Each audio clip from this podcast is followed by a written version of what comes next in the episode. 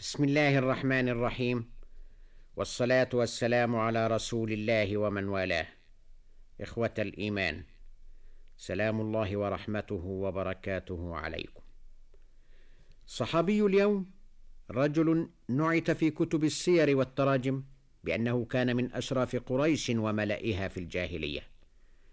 إذا حزب القوم أمر استشاروه لرجاحة عقله وبعد نظره وشدة حرصه على مصالح عشيرته. وكان هو إلى جانب ذلك شديد التمسك بعادات الجاهلية ورسومها مع ما عرف عنه من ألمعية وحصافة وكان كارها لكل خارج على ما درج عليه أسلافه من قبله. ومن ثم فلا عجب إن هو أدرج المسلمين في عداد هؤلاء الخارجين وكان لنا أن نتوقع شدته عليهم إذ يراهم نشازا في نغم الحياة العربية الجاهلية. ثم قدر لهذا الرجل أن يسلم فحسن إسلامه وهدأت نفسه وجمع في بردتيه بين وداعة المسلم التقي وجهاد المجاهد. ذلك هو عبد الله ابن أبي ربيعة ابن المغيرة المخزومي وهو أخو عياش ابن أبي ربيعة أحد المستضعفين الذين دعا لهم صلوات الله وسلامه عليه في صلاة القنوت. كان عبد الله بن أبي ربيعة كما نعرف من سيرته من وجوه قريش وفي الذروة من ملائها حتى لقد بعثته قريش مع عمرو بن العاص إلى نجاشي الحبشة سفارة ليرد المهاجرين ويفسد ما بينهم وبين النجاشي.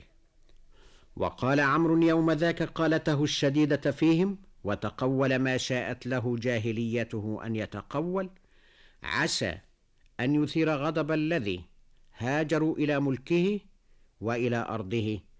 ولكن عبد الله بن أبي ربيعة نهى صاحبه ابن العاص أن يسرف في ذم المهاجرين قائلا له لا تقل يا عمرو فإن لهم أي للمهاجرين ارحاما فينا وإن كانوا قد خالفونا. فإن دل ذلك على شيء فإنما يدل على أن ابن أبي ربيعة كان في أعماقه رقيق القلب عطوفا على بني جلدته. ولكن العزة بإثم الجاهلية ملكت عليه نفسه فحالت بينه وبين أن يسارع على الاسلام كأخيه عياش. ولما كان الفتح ورأى الناس قد دخلوا في دين الله كالسيل الأتي ينحدر من عل إلى السفوح لم يدر ما يفعل. ولا أي الطرق يسلك. إن القوم قومه وهيهات أن يجتمع هؤلاء كلهم على ضلالة. ولكنه يخشى أن يأخذه المسلمون بما كان منه. أيام استضعفتهم قريش فقست قلوبهم حتى كانت أشد من الصخور قسوة. وراح عبد الله بن أبي ربيعة يهيم على وجهه ثم رأى أن يستجير بأم هانئ ابنة أبي طالب ابنة عم رسول الله صلى الله عليه وسلم وأخت الإمام علي كرم الله وجهه.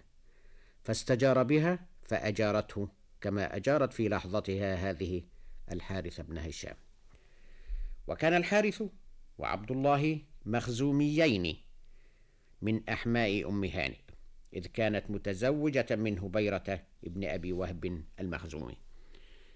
في هذه اللحظة دخل الإمام علي بيت أخته أم هانئ وأبصر من أجارت فغاضب.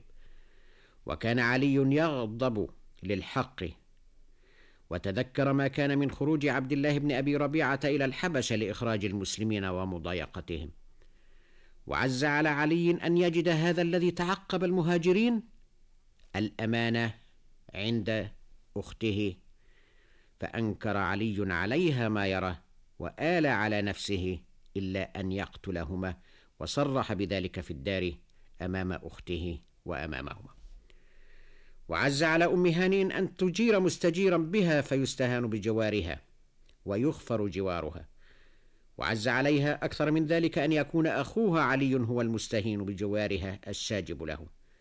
وفكرت أم هانئ كيف تمنعه من عزمه. ورأت أن تمضي إلى ابن عمهما الرسول عليه السلام فهو الحكم وفي بيته يؤتى الحكم فذهبت إليه بعد أن أغلقت على المستجيرين بها باب دارها. وانطلقت إلى سيد البشر فوجدته يغتسل ورأت ابنته فاطمة الزهراء تستره بثوبه. تريثت أم هانئ حتى إذا أتم غسله وأخذ ثوبه وتوشح به وصلى ركعات من الضحى التفت إليها قائلا مرحبا وأهلا بأم هانئ ما جاء بك؟ فأخبرته بالقصة وما كان من غضب أخيها وهمه بقتل الحارث وعبد الله بن أبي ربيعة. وسمع رسول الرحمة القصة فتبسم وانفرجت شفة شفيع الأمة بالشفاعة إذ قال لها قد أجرنا من أجرت ولم يطلب إسلامهما بل تركهما لما يريان.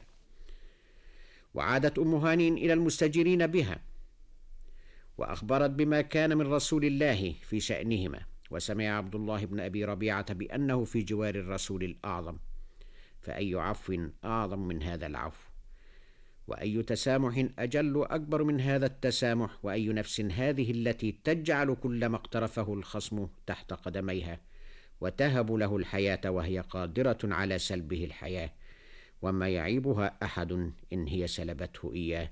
فقد كان سيفا مسلطا على الإسلام والمسلمين. ولكنها نفس النبي نفس الذي اصطفاه الله وحسبه هذا وكفى. اعتملت هذه المشاعر كلها في عبد الله. ابن أبي ربيعة فإذا به يجد نفسه وقد نطق بالشهادتين. وأفسح له رسول الله في مجلسه وكان اسمه بحيرة فسماه النبي إذ ذاك بعبد الله فكان له نعم الاسم الذي لازمه وعرف به حتى موت.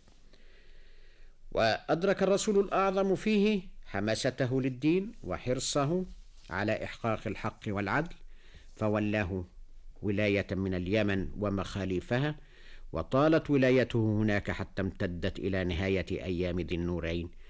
حين برح الولاية لينصر عثمان فسقط عن دبته بقرب مكة فمات. رحم الله ابن أبي ربيعة فقد صدق إسلامه وحسنت سيرته ورضي رسول الله عنه وأعظم به من رضا. هذه مستمعي الكرام قصة إسلام عبد الله بن أبي ربيعة.